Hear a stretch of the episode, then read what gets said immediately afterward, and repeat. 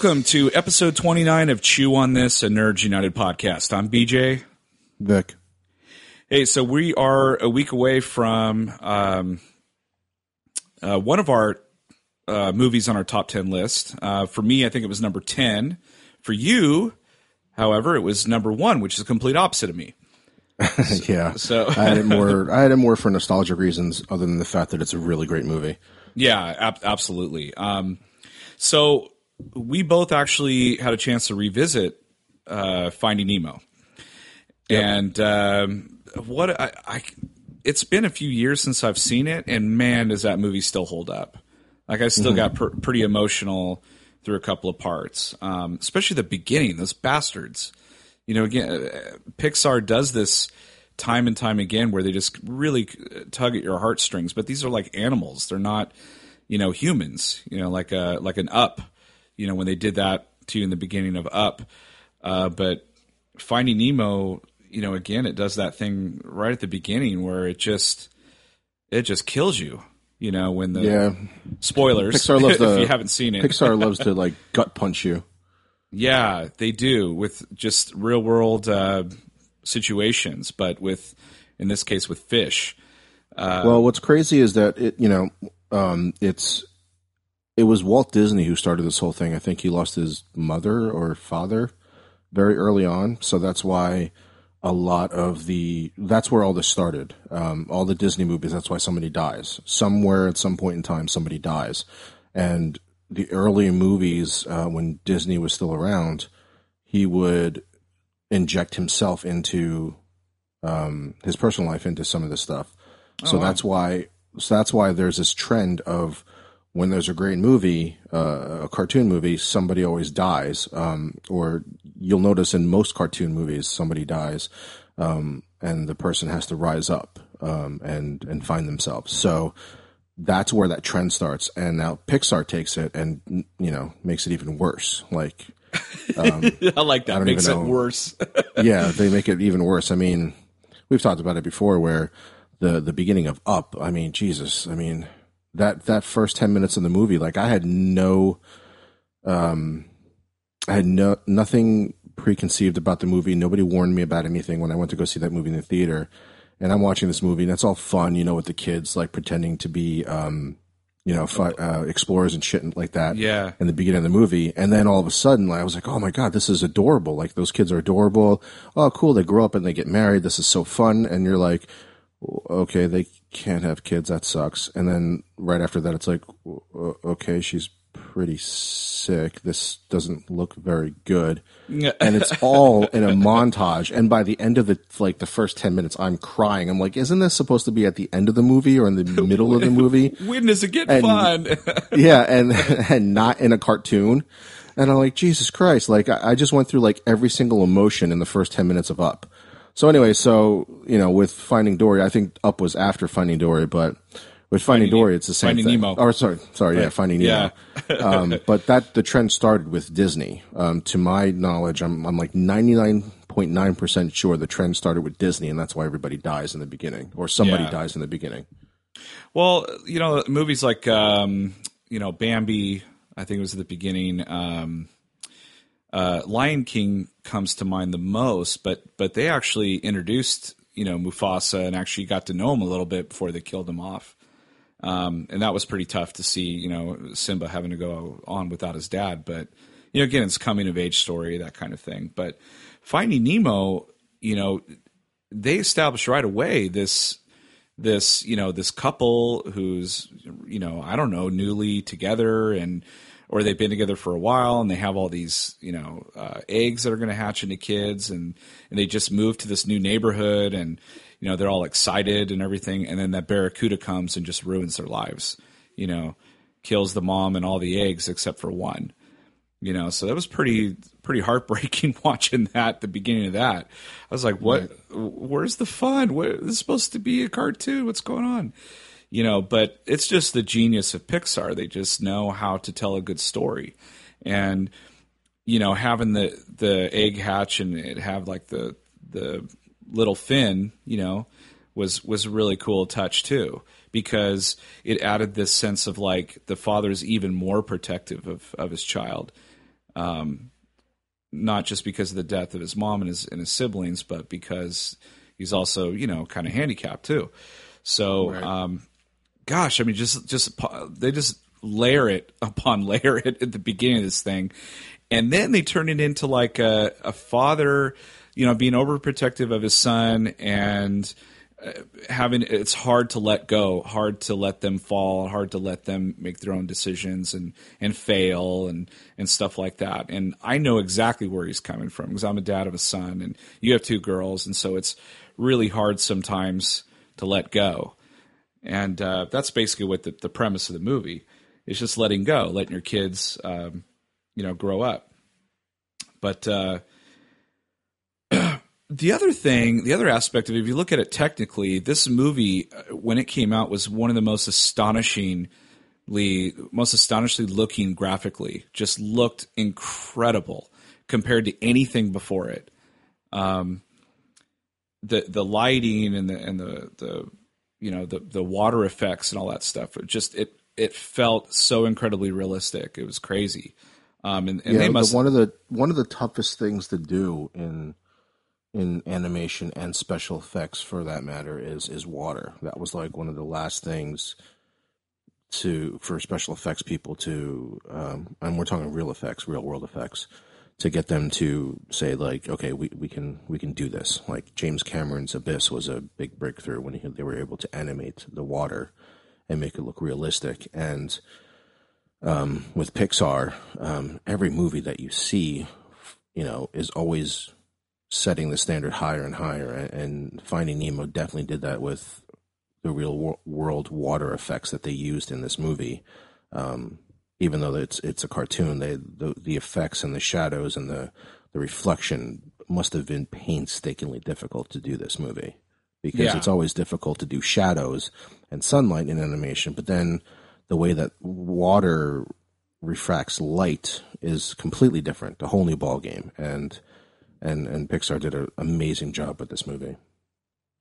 Yeah, I mean, I, I think they were in uh, working on it for a good five years, five or six years or something like that, I, which is just blows my mind that, you know, you spend that long um, working on something. But the it, interestingly enough, like I was reading more and more into Finding Nemo, because um, I think back then, I don't know, I, I guess I was in the internet, but I didn't really look around all that much.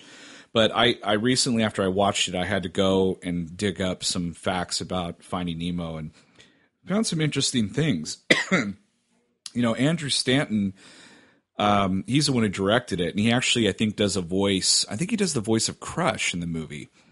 He's also um, the, I think he's also the screenplay writer, too, or the screenplay Yeah, is. which that's so cool, you know. Um, but, yeah, he he said that when he was a kid, he used to love going to the dentist because they had like this really cool fish tank, and he would sit in there and, and look at the fish tank. And he'd always often wonder if they were, you know, from the ocean and they, and they wanted to go home. So I thought that was cool. And then he said, like, after his son was born, they visited, um, uh, Discovery Kingdom, which I've been there before with my son. We, there's like this shark exhibit where you go through a tunnel and the sharks swim over you and stuff like that. And I guess he kind of looked at that and said, oh man, like I think I could do this in animation. And that's where I guess the, um, oh, but beyond and above that, he was talking about when they were, he was taking his kid around in the park. I think he was, might've been five or six, his son. Um, he was very overprotective of him. And I think that's where the story kind of formed, about the father being overprotective of the son, and also, you know, melding that with the, you know, with fish, you know, like the fish were going to be the, the characters in the story. So I thought that was really cool, you know, um, that he kind of put all that together, and, and that's where Finding Nemo came from. Um, of course, I don't think he lost his kid in the ocean, but, but you know, uh, he's, he's also has, he, he definitely paid his dues to get to direct Finding Nemo.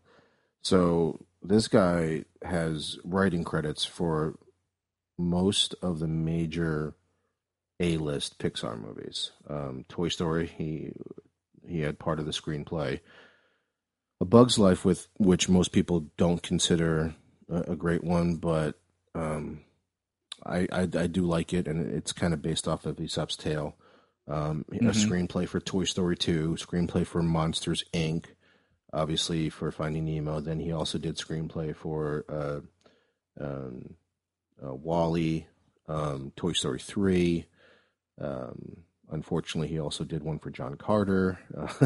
yeah, yeah. Um, uh, was... And so he gets to do Finding Dory, but he's also in pre-production right now for Toy Story Four. So oh, he's can't got, wait. Uh, yeah, he's got a lot of. Uh, He's got a lot of writing credits to him. He's directed a few of Pixar's uh, good films, uh, Finding Nemo, WALL-E. He'll be directing Finding Dory, or did direct Finding Dory. And again, the one blemish on his directing or career is, is John Carter. Yeah, which was a, his only live-action one, right? Uh, yeah, uh, I believe so. Yeah. I still haven't watched that movie. I couldn't uh, get through the first twenty minutes. I just kept falling asleep and...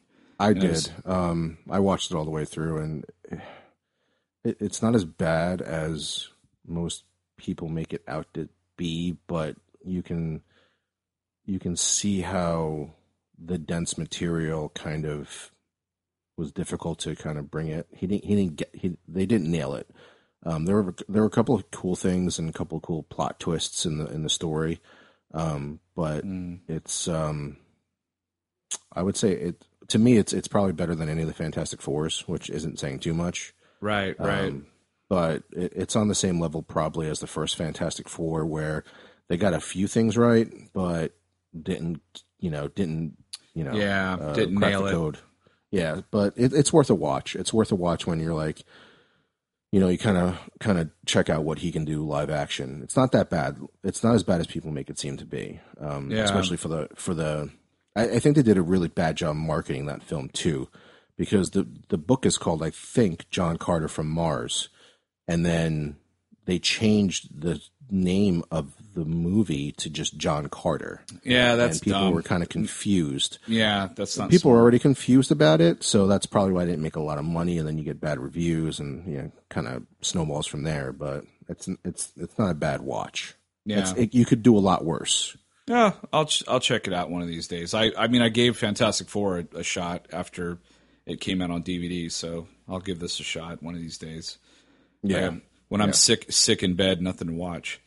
Uh, but so um, it's, it's uh, back to Finding Nemo. Uh, so Finding Nemo is one of the very few Rotten Tomatoes um, that is at ninety-nine or above. It's sitting at ninety-nine percent. Yes, I'd like to know who the one percent is and thought this movie was bad, because those people don't know what the fuck they're talking about.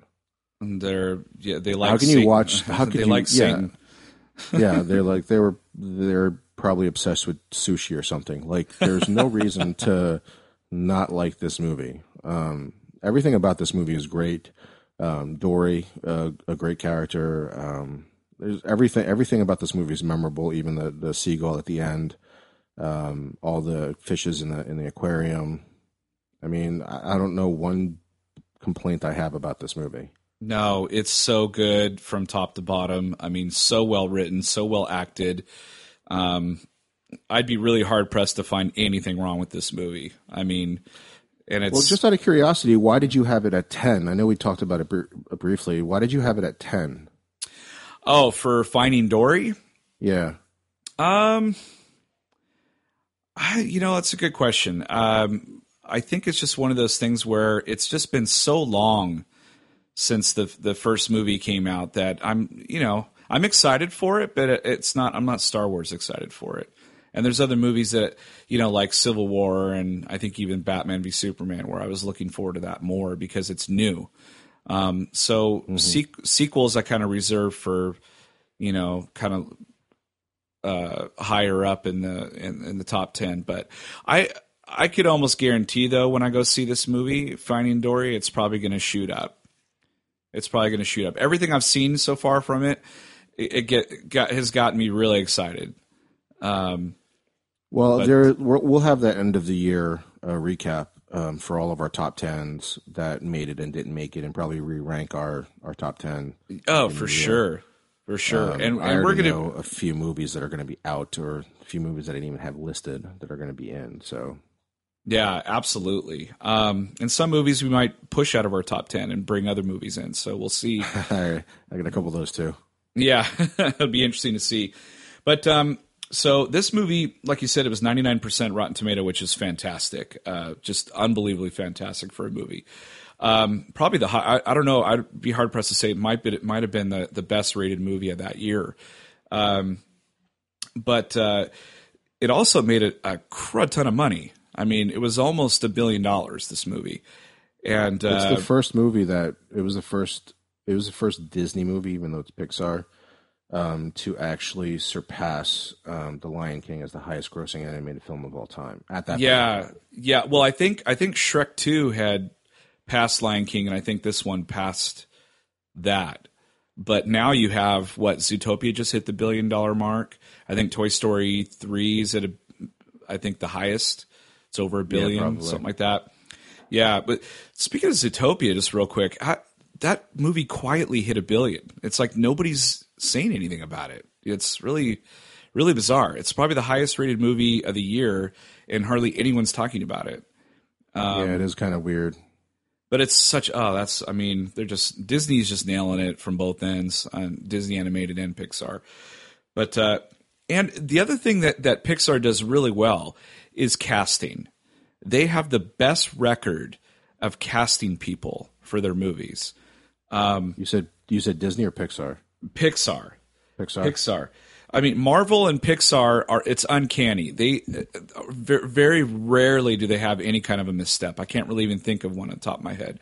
But I mean, you got Albert Brooks as the main character. You have Ellen DeGeneres, who it, her her idiosyncrasies or nuances, all that stuff that she does.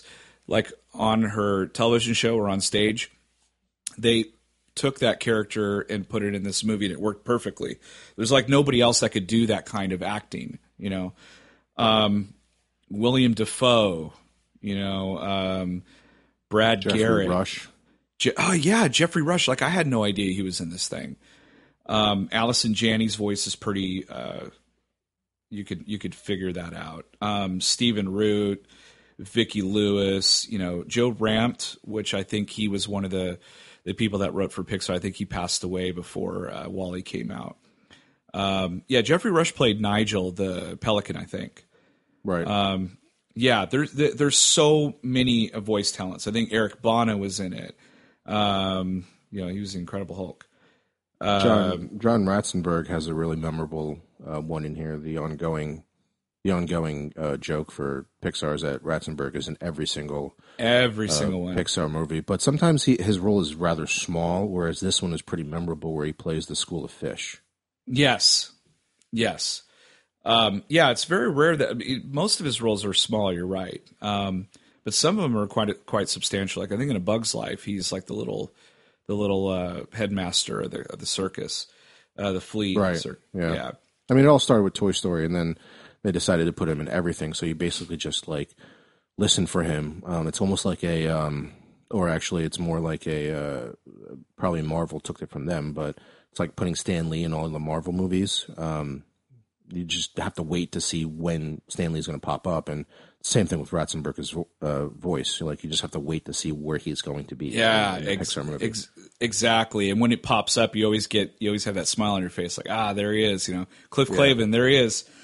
Um, so I found out something actually kind of interesting. I didn't know this, but uh, apparently Megan Mullally had a, um, she was originally supposed to do a voice in the movie. They actually sought her out and they wanted her to be a voice in the movie. Now at the time she was pretty big on Will and Grace, you know, playing Karen.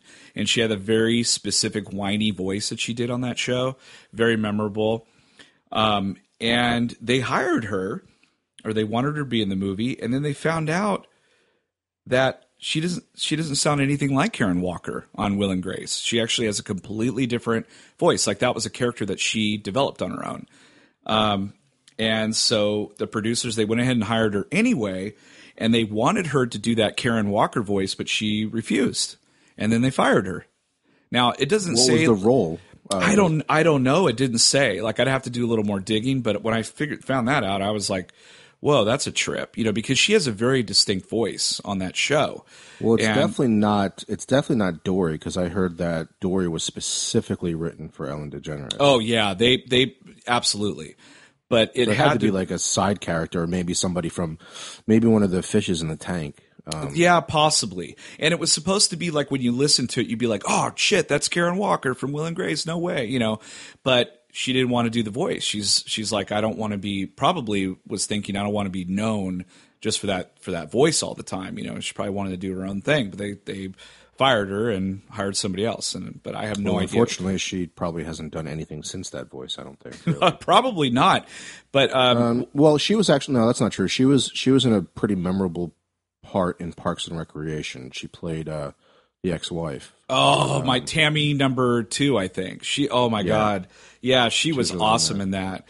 But that was kind of part Karen Walker, part Megan Mullally kind of thing. I don't like um, – but, yeah, I would be interested to see. She could have been the um, Allison Janney part, which is the the starfish. But, uh, yeah, I don't know. I, I'd have to kind of look into that. But – So you know, it was an interesting choice to get Albert Brooks too, because um, he had come in late actually. Albert Brooks, because uh, William H. Macy, who's an amazing actor, actually was originally Marlon, and I guess it just wasn't working, and they then hired um, Albert Brooks to redo all of the dialogue. Wow, what a catch! I mean, that's that that's. I mean, he's amazing in that. I can't imagine anyone else doing the voice of that. That's like, you yeah, know. Yeah, I know. I was crazy when I heard his voice. I was like, wait a minute, they got Albert Brooks. I was like, oh, that's brilliant because, you know, I haven't seen him in anything substantial in a really long time. And he's got a very distinct voice, too. It's um, very neurotic. He's got an excellent yes. neurotic voice. Yeah, and so does, you know what, so does William H. Macy. If you, um, if you listen to him in Fargo and then you also listen to him in Jurassic Park Three, or is it two? No, Jurassic Park three. Three, three, yeah. He's he's got that. I don't know what you call it. This William H. Macy thing going, and you know, I could I can kind of see why they hired Macy for the role, but um, I, I would I would be curious. That, I mean, not that we'd ever get the chance to see that or hear that, but I would l- have loved to have heard his version of Marlon versus Brooks's version. It's probably completely different, though. I'd, I'd have to imagine it's. It's way different because, like, it's so it's so distinct. Like, I just watched it this morning, and I'm, and his voice is so distinct. I mean, it's like I could pick his voice out. I could pick like Woody Allen's voice out. I could pick, you know, there's just certain people that as soon as you hear it, go like, oh, that's so and so. But it's just done so well, and it's probably why they hired Megan Mullally because of her voice. You know, it was like, oh, that's really recognizable. Let's do her. But of course, that's not her real voice. But um.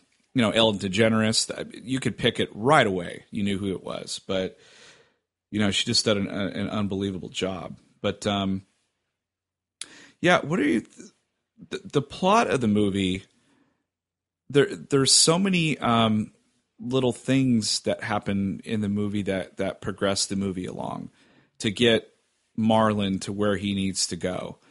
And then they have like a whole other – plot going on of Nemo trying to get out of the, the, the tank at the dentist, which some of the biggest laughs are, are in that tank. Cause a lot of funny stuff like happens in there. Um, and, uh, that's where I think we meets, uh, uh, you know, William Dafoe's character, who's like all scarred up and stuff. And, and, uh, I can't, why was he scarred up again? Did he try, is that from trying to escape before? I, Yeah, I believe it was. Yeah, yeah. I just thought that was really cool. Or maybe you know, he got it from the ocean. I can't remember. Yeah, it was either the ocean or trying to escape. Yeah, it was something like that. Like every character in there was pretty distinct, um, and they were all funny uh, in their own ways. Like the little fish with the every time the chest opened up and the bubbles came out, he's all bubbles, you know, and he tried to eat, tried right. to get the bubbles, and the chest would close, and he'd get all sad. You know what's funny about this movie is like the, the music is kind of distinct too, even from the very beginning to the very the very last part when you know it's just the ocean when it backs away from the ocean. Yeah, how did they do that? It's very distinct music. So what's crazy about that? So picture the beginning of the movie where they show the words "Finding Nemo" kind of fading into the water, and then you know the movie ends with it you know coming back away from like uh, the water shot again. Right? It's very mm-hmm. subtle. It's very calming almost. It's this very, I don't even know how to describe the music in the beginning and at the end. It just, it just warms you somehow. I don't know how else to describe it. Is it like but, a, like a harp or something or like a, no, I don't, I don't know. It's, yeah. It's I'm weird. I'm not sure, but the the feeling that it gives you is this warm type of feeling, right? So yeah. picture picture Danny Elfman or Hans Zimmer doing the score for this movie, because that almost happened. Oh, really? I didn't know that. Yeah. Yeah, so if Danny Elfman picture did Danny it. Danny Elfman, would, it yeah. would have been weird, right? Because he's yeah. got a distinct... Yeah, I don't even know how to describe how he does his music. It's just very distinct. And Zimmer is very powerful and, like, I don't even know. A lot of his most recent stuff is, you know, has to do with superhero movies, so it's kind of hard to pull him away from uh, other things, because most of his most catchy, catchy type of stuff has always been like this, like powerful, masculine type of. Isn't uh, he doing some major superhero movies coming up too? I think he's done with D C. I think he's done with D C. But okay, um, okay. I think I think he said Batman v Superman was his last one. Well, who's the bi- who's the biggie? Movies. Who's the biggie that's doing the Infinity Wars? I I don't know, but yeah, just think some... about just think about their styles and how it would have probably like completely been the opposite of what we got from. Well, uh, from the eventual, da- Danny Elfman, yeah, Danny Elfman's very distinct. You're right, because he does a lot of the Tim Burton movies, and which right. which works really well with his sensibilities. I mean, the music goes really well with, you know, all those movies, Edward Scissorhands, and I mean, his other know, big his, his other big one was um, the Spider-Man movies he did. Oh, that's yeah, very distinct as well. The Sam Raimi ones. Yep. Ah, oh, that's right. Funny like, enough, ironically uh, enough, Hans Zimmer did did the score for the second Amazing Spider-Man. Really? He didn't do it for the first one? No, that was uh, the guy who did Titanic. Um, fuck, what's his name? Man, there's it just seems like there's not a lot of um, big-time composers out there anymore. I mean, John Williams is the top of the list, but... Who the hell did the music for Titanic? I'm I'm drawing a blank because this guy won every fucking musical award possible for that movie. Because he wrote the song "My Heart Will Go On." Oh what yeah, the, oh, shit. The hell is his name? Uh, oh oh oh, it's uh, Horner. Horner. Uh, J- yeah, James uh, Horner. James, James Horner. Right. Yeah. So he did the first Amazing Spider-Man, and then he backed out of the second Spider-Man reportedly because the movie was so fucking awful he didn't want to do it. That was the rumor that he didn't yeah. want to do the second movie. And then they brought in Hans Zimmer. And you can hear Hans Zimmer, especially when you see Electro. Yeah, absolutely. Um, but yeah, so so Danny Elfman has Danny Elfman and Hans Zimmer were, were two people that they asked to do for Finding Nemo. Yeah, it's and, a bummer. Uh, bummer about James Horner. I think he died in a plane crash last year. Did he um, really? Yeah, like he, I, I remember here seeing something like that in the pa- in the I almost said the paper on the internet. And they, because one of the things that they brought up was that he was one of the guys that um, got paid really well for doing the Titanic um, soundtrack. He got paid like a dollar or two dollars a C D or something like that. He he sold like twenty-seven million copies, so it was some astronomical, you know, amount of money that he got for a composer. Um, but yeah, I think he died in a plane crash um, last year. Really my sad. favorite score from him, my my favorite score from him comes from Braveheart, actually. Yeah, oh, I could, dude, I could listen that, to that music forever. Yes, that that music is amazing. Holy crap! He also did like um, uh, Star Trek, uh, The Wrath of Khan, my favorite Star Trek movie. Oh, really? It's going to be interesting because he, you know, he's always done, or not always, but he has recently been a big. Um, James Cameron person, even though Cameron's only put out two films in like twenty years, but well, um, Avatar. Yeah. He did Avatar. So, yeah. So I wonder who he's hiring for that whenever the hell he starts filming that movie. Yeah. Yeah. It's going to anyway. be interesting to see. I, well, music, music for me is a really big deal uh, when I'm watching movies, you know, if the music yes. sucks, then, you know, like I could, I could, Totally a- example of that is when you watch that Batman v Superman trailer and that music is going, it is the most annoying music ever. And yeah, it, can, surprisingly, that was Hans Zimmer too, I think, right? It might have been, dude, but it was terrible. It's like, did it, did it, did it. It was like just this weird music that kept ramping up, ramping up, but it wasn't good. It was annoying more than anything else. Um, and then in the third trailer, they got rid of the music altogether and did something else. And I was like, okay, that's better. But um, yeah, anyway, but back to Nemo. yeah, so, well, what I really loved about Finding Nemo, I mean, what can you not say about like Pixar movies? They're always like really well written and really well acted.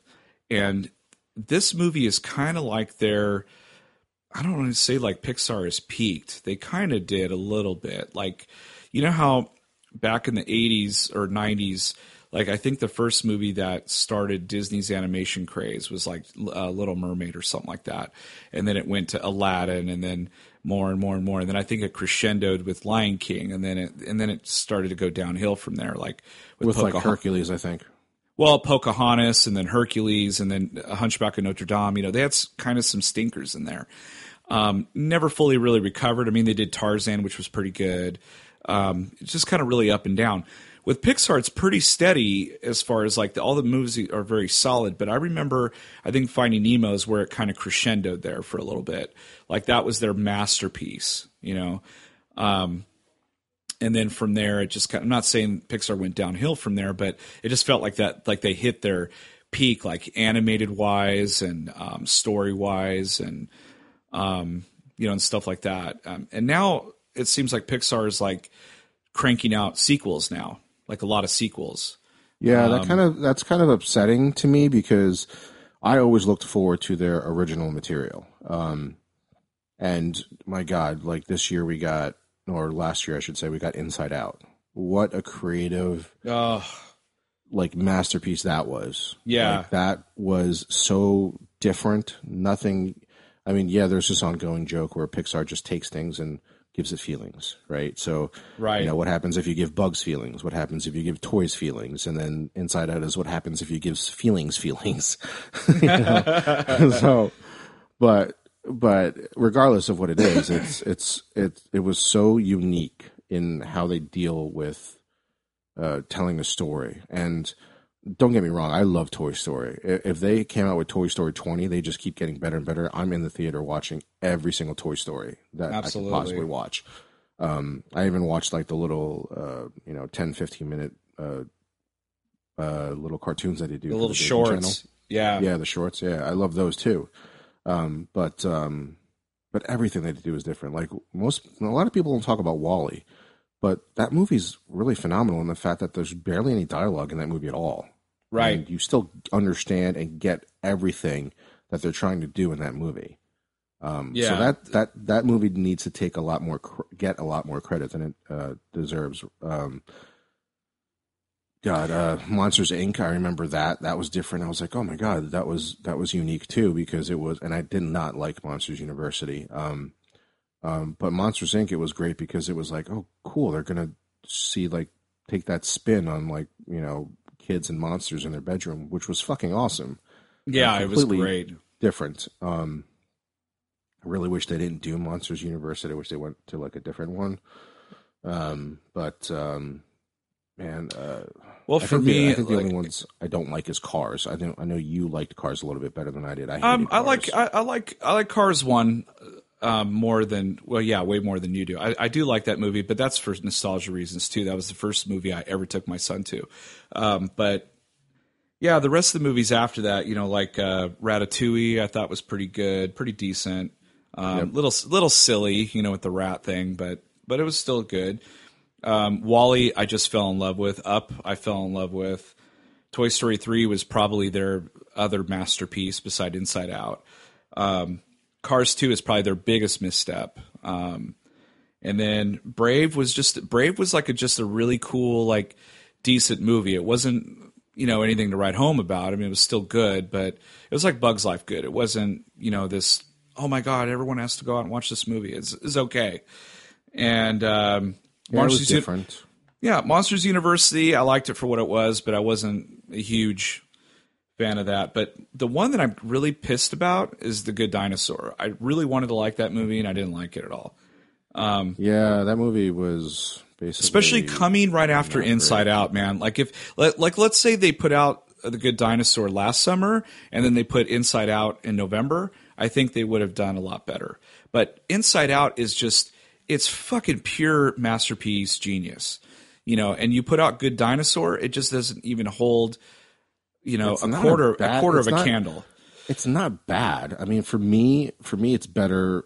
It's better than um, Cars. For me, anyway, it's better than Cars. Okay. It's definitely better than Cars two. Um, I think for nostalgia reasons, it's not as good as Monsters University, even though I really didn't like Monsters University. Yeah. Um, uh, prequels are just so, like, you, you really need to know what you're doing when you're doing a prequel. It's very difficult to do a prequel. Um, um, well, it followed um, a lot of the, the – it's like they took Revenge of the Nerds and put Monsters, Incorporated in it, basically. That's basically what yeah. it was. Yeah, you're right. Anim- you're, you're Animal really House, right. you know. Um, but they have some, you know, Finding Dory is, is you know, the, the next sequel. And I think they're working on Cars three and Incredibles two and, like, all these other sequels. I don't know of any – new original material they have coming. I'm sure they have something down the pipeline, but don't forget Toy Story four. Toy Story four, yeah. So they got a bunch of sequels. Um, Disney, I think their next big movie uh, is called Moana, which is a, a I think a Hawaiian story. I think there's a female lead, and I think The Rock is in it, which we've talked about. We'll watch anything with The Rock in it. Um, right. So that comes out this this Christmas or somewhere around. Now looking forward to Cars three. Definitely looking forward to Incredibles two. Oh, um, with yes. the big, like, superhero, like, bursting onto the scene type thing. A lot of people don't consider Incredibles a superhero movie. They just consider it a cartoon for Pixar. Which really but, pisses me off, because you try to put, you right. put majority of the superhero movies next to that, and it holds up. You put, like, you know, it's what Fantastic Four should have been. You know, because um, most people are like, oh, it just mimics Fantastic Four. And I'm like, yeah, but it does it fucking awesome. Like, you got Sam Jackson in it yelling, like, where's my super suit? I, it's fucking awesome. I, it's my favorite part of the whole movie. You know, where's yeah, my I suit, love, woman? Yeah, just, yeah uh, I love her responses even better, though. Yeah. I, I I mean, even superheroes have, you know, have problems. I just, I loved it. It's, that's such an awesome movie. I have to watch that again. Shit. It's been a long time. But, um, yeah, all in all, you know, Finding Nemo is, is, it still holds up after thirteen years. It's a great, great film. I'm really looking forward to Finding Dory. Um, in fact, I think next week we're, we're reviewing it, which I'm really looking forward to that.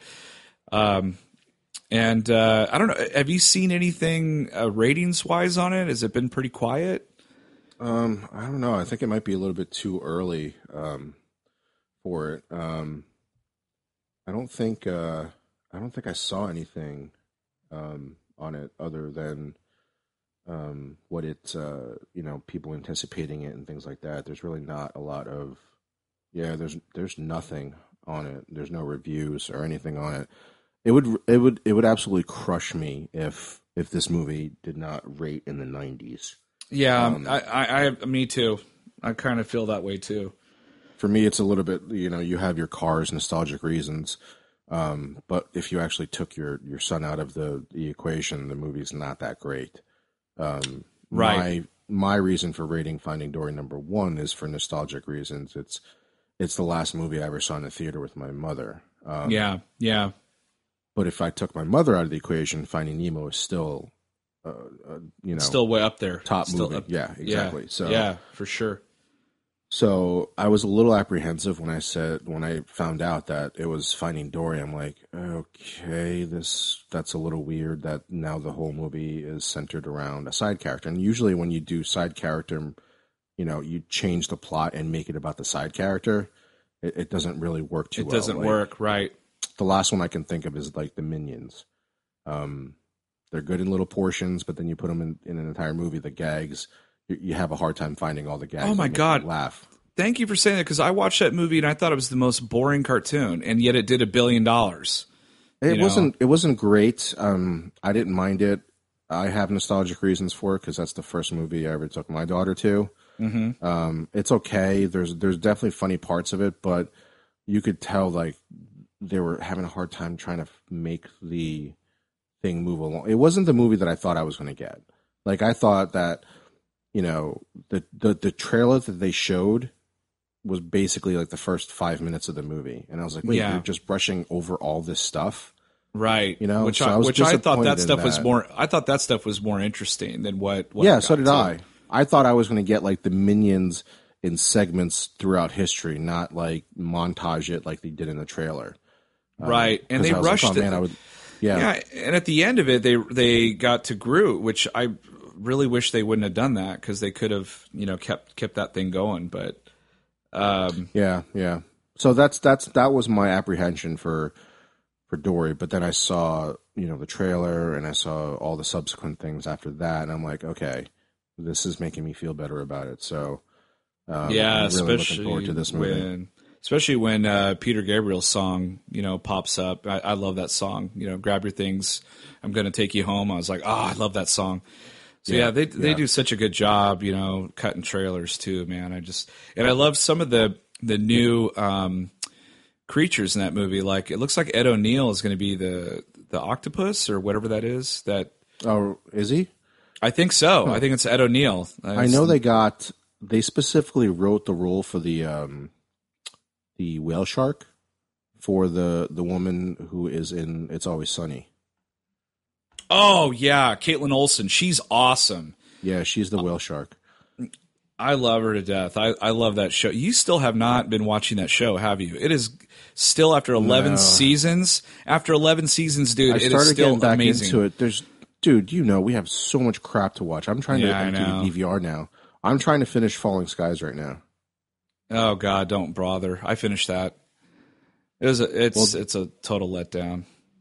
Well, but, it's I have like six episodes left. I'm I'm kind of stuck into it right now, so I'm kind of. Oh yeah, you got to finish I, it. Unlike unlike Gotham, I'm I'm not I'm too far into it. I have to finish it, knowing that it's done. You know, knowing that it's done. So I know. I just I just we just watched Preacher episode number one again because we hadn't. We let too too much go by between the first and the second one, so we watched the first one again, and it's just you know, the one oh, thing that so good. You know, oh. yeah, you know what's crazy is going like going back to Finding Dory is, and this always happened to me growing up. So, did you ever watch like the Transformers or G I. Joe or or like Heathcliff or something like that, where absolutely a character's a character's voice was different, and you're like, wait a minute, why does that voice sound different? Oh, Ren and like, Stimpy. Does... They they did it to be in Ren and Stimpy and Futurama and right. some other shows I loved. So I don't know if a lot of people know this out there, but it's not the same Nemo. Well, no, because Nemo's thirteen years older and all grown up. Yeah, so, so they, had they to got get somebody else to play Nemo, so I'm wondering if if it's going to be easily... like distinguishable that it's not, well I'm know. wondering how far off of like how far off is this from Finding Nemo? Is it a couple of years later? Is it a month later? Is it start directly after the other one? Well, looking you at know? the looking at the trailers and stuff, it doesn't look like Nemo's gotten any bigger, so it looks about the same. Well, that that's their mistake right there. They should have made him a little bit older. That would have made more sense for the changing the voice, but what do I know? I don't know. It's been thirteen years. Shit. But, well, I uh, mean, the main character of the well, actually, the main character of Finding Nemo was actually Marlon. So it was actually Marlon's story more than more than Nemo's. I, if anything, I would say it was like sixty forty between the two. Yeah, yeah, I'd agree with you. Um, but the fact that you take like one of the main two characters and you, and you get another actor to play him, it's almost like Back to the Future.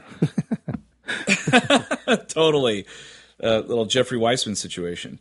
Yeah. Um, so the other we'll thing see. that we didn't talk about, you know, I don't know. I guess it's something we could save to next week. But a lot of like controversial stuff about Finding Dory has been in the news lately about the uh, oh the lesbian the, couple. Yeah, the lesbian couple. Supposedly the lesbian couple in the trailer, and people would have made that's a big so stink about it. So fucking stupid.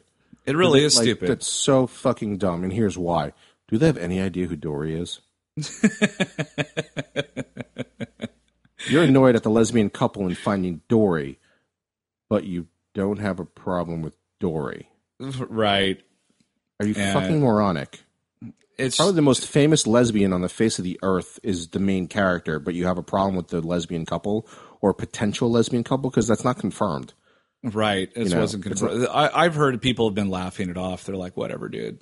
So it's it it doesn't it. it really, I actually, you know what? Shit. I mean, more power to them. They should do it.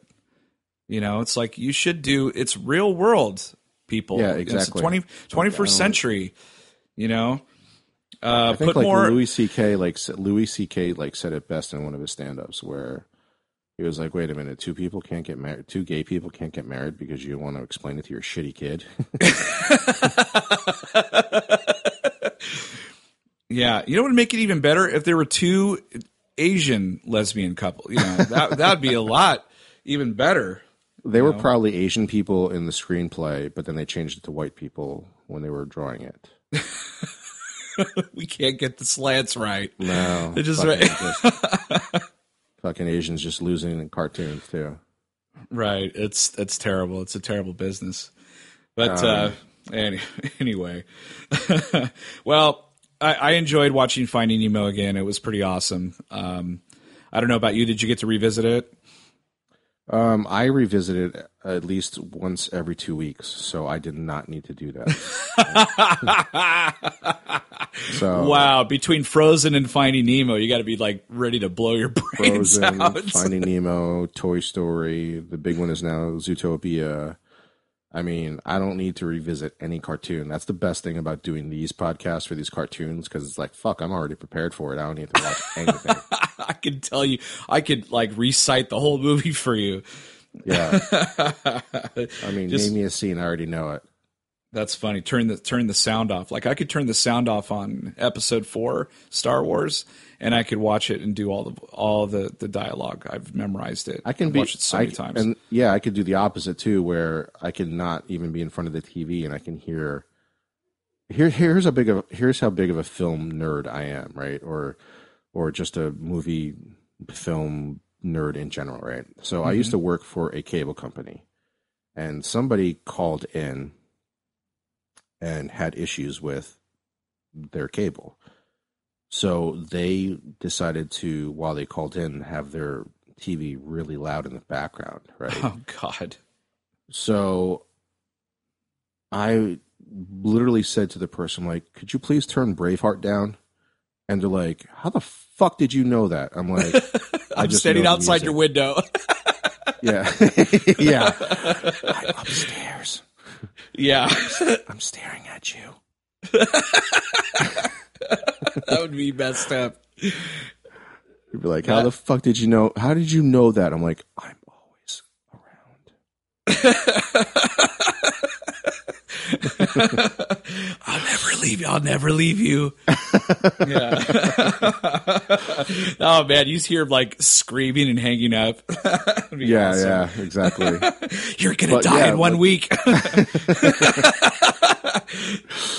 But yeah, like it, it kind of freaked out the person because I, all I all I did was hear the music, and like I just knew exactly where it was from. I could um, do that. I could do that too. You could you could picture the scene in your head. You know, you yep. could picture the scene right in your head.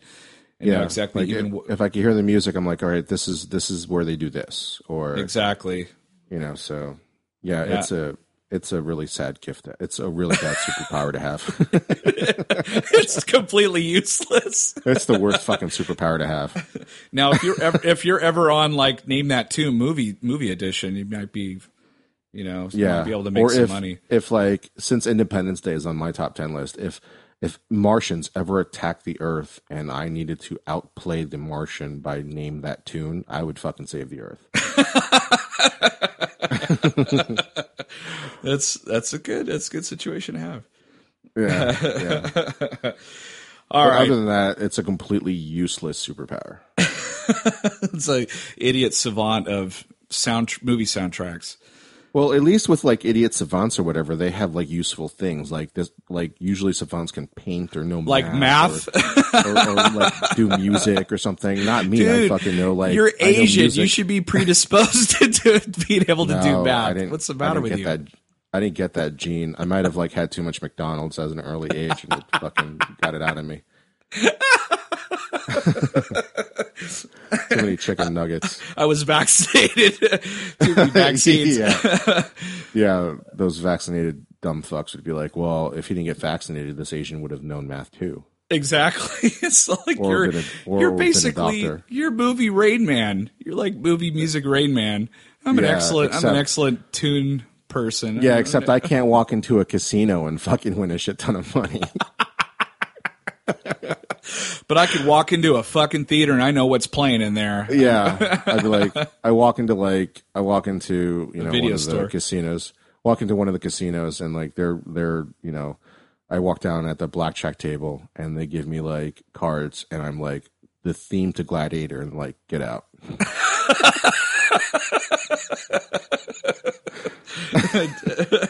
You mean I don't get anything? What? I'm like, wait, we're playing. Wait, what game are we playing? I just know the song. Leave. Yeah. Oh man. Oh my god. They should do that. Why don't they have like movie? Don't they have movie themed uh, games? I know they have video clips. Like you watch a clip they and have, you go, you know. But sometimes on Jeopardy, if you're lucky. If you're lucky, they sometimes have like movie themes, and you like get to watch it, or movie like clips. Like that would be the only way I would ever fucking win Jeopardy if I was lucky enough to have that one category from your couch. every time, every time that, every time like that comes up in like a Jeopardy game, that's the that's the category that I go for. That's awesome. Oh, anything movie wise, I'm I'm always good at. Yeah. But of course, of course, they'll say something like, "Who was the first, you know, um, African American to win uh, best, you know, costume design in the Oscars?" I'll be like, "Oh shit, I have no idea what that is." Yeah, like, but who was the f- who was the first grip on Ben-Hur? Like, are you fucking kidding me? Yeah, I'm sorry, I, I don't know, but I could guess that tune. Uh, oh, oh, you know what? Did, did you ever see? Uh, remember when Who Who Wants to Be a Millionaire was like really huge with Regis Philbin was doing the host? Yes, and it was like must watch T V every single night because nobody got to a million. Um, I would have I would have won day, one of them. I would have won one, one of them. Day, one day there was a what was it like the what was the threshold? It was like five hundred thousand, seven hundred fifty thousand, then a million. Well, no, it? I think it was five hundred all the way to a million, and they had a five hundred thousand dollar question in it, and it was. Um, Uh, Star Wars. There was a Star Wars question. Yeah, it was like, uh, where is Luke from? And it was like yeah, t- yeah. Tatooine, Dantooine, and a couple other, Coruscant, and one other we one. We saw the same episode. That's the one I was talking about. That's the one yeah. I was going to reference.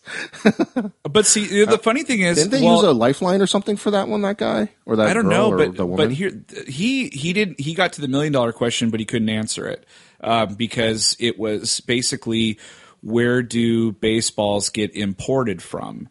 And it was like um, Cuba, Haiti, um, Virgin Islands. It was it was a couple of things, and I immediately said, I think I said Haiti because Cuba we don't have trade with, and the other two were like weird outliers, and and so I guessed what it was, and I would have won the million dollar. I guessed every single one of those questions right. And I remember the Star Wars question distinctly because I was like, holy shit, if I was sitting in that seat, I would be guaranteed five hundred grand. I would have won that. You know, and then the million dollar question, I completely guessed. I had no idea. I did it like brought basis, like process elimination. Um, cause he went fifty-fifty on it and he still, he still didn't guess it. He's like, I'm not going to go for it. Cause he would have lost all that money and would have ended up with like thirty-two thousand or something. Uh, but right. That's so weird. You remember that same episode? We weren't even friends back then. And we watched yeah, I remember that, that. Same I, I think episode. I was on like vacation or something. And I remember that coming on, I was screaming at the fucking T V because oh, Tatooine, used, like, motherfucker, Tatooine, yeah, yeah. And yeah, I, uh, I, I think he phoned a friend or he did something. I was like, "What are you doing? Like it's Tatooine, goddammit." Um, yeah, I watched uh, the one guy that actually won the million dollars, and I think he was a a guy that worked for the government. So the very last was question, in the, uh, I R S. Yeah, I R S. The million dollar question was, what are the holidays or which month doesn't have holidays or some bullshit. He knew the answer because he, you know, gets those days off or whatever. He guessed it. No problem. Actually, he was really cool because he phoned. He's like, let me phone a friend. And he phoned his dad. And he's like, guess what, Dad? I just won a million dollars. And then he answered the question and got it right. And that was such a pimp move. I was like, oh, man, that's awesome. I remember the news articles coming out after that, like that Who Wants to Be a Millionaire, like puss got – you know, were a bunch of pussies because like the questions that he were get he was getting apparently were really easy. So it was like, would you, were you afraid like the I R S was going to fucking audit you if you didn't give this guy a million dollars? Right, no doubt. It's almost like they, oh, this guy's on the on the show. Let's give him this question. Like it just, it was so tailor made, it was ridiculous. But the guy that did the Tatooine question, I got every single question right. I I would have won that freaking million dollars. So it's crazy. I got every question right. Had to guess the million dollar one because I had no freaking clue. But the next guy that came after him, like, within three questions, he was out because they were hard, you know? And I was like, oh my God, like this, this show is ridiculous. It, it could go either way. Like if you're a total idiot savant on certain topics, like a Slumdog Millionaire type of thing, you, you could win. And then the other questions are just extremely hard and you have no freaking clue, you know, really bizarre stuff. Um, that was a funny Once show. again, once again, our podcast proves that we can link the most obscure fucking things possible. No doubt. I don't have, it doesn't, Who Wants to Be a Millionaire has nothing to do with Finding Nemo. Absolutely nothing.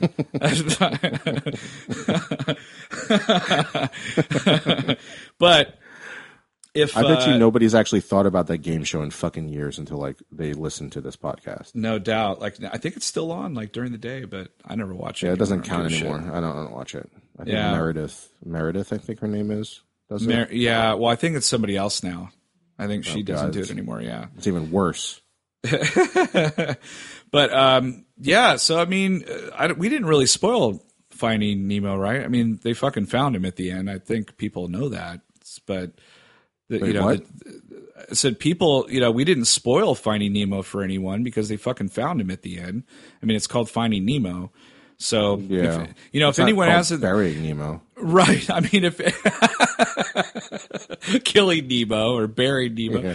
yeah. If anyone, I mean, hasn't seen Finding Nemo by now, I mean, crawl out from under that rock and go watch no, it. No, it's, it's the ten, good. it's the ten, it's a ten year, it's a ten year rule. Right. That's like, true. If you haven't watched the fucking movie by now, like what the well, fuck? Well, we didn't spoil the, uh, the, the journey, but the destination's in the title. So, Uh, screw you guys. But yeah. Anyway, well, it. anyway, stay tuned till next week. We're going to be reviewing uh, Finding Dory, which is uh, Vic's number ten, uh, number one video or movie of anticipated movie of this year, and mine's uh, it's number ten on mine. But I have um, a feeling yours is going to be moving up. I have a feeling it is as well. Uh, well, that's uh, episode twenty-nine of Chew on This, a Nerds United podcast. I'm B J. Vic. Chew on that till next time. Later.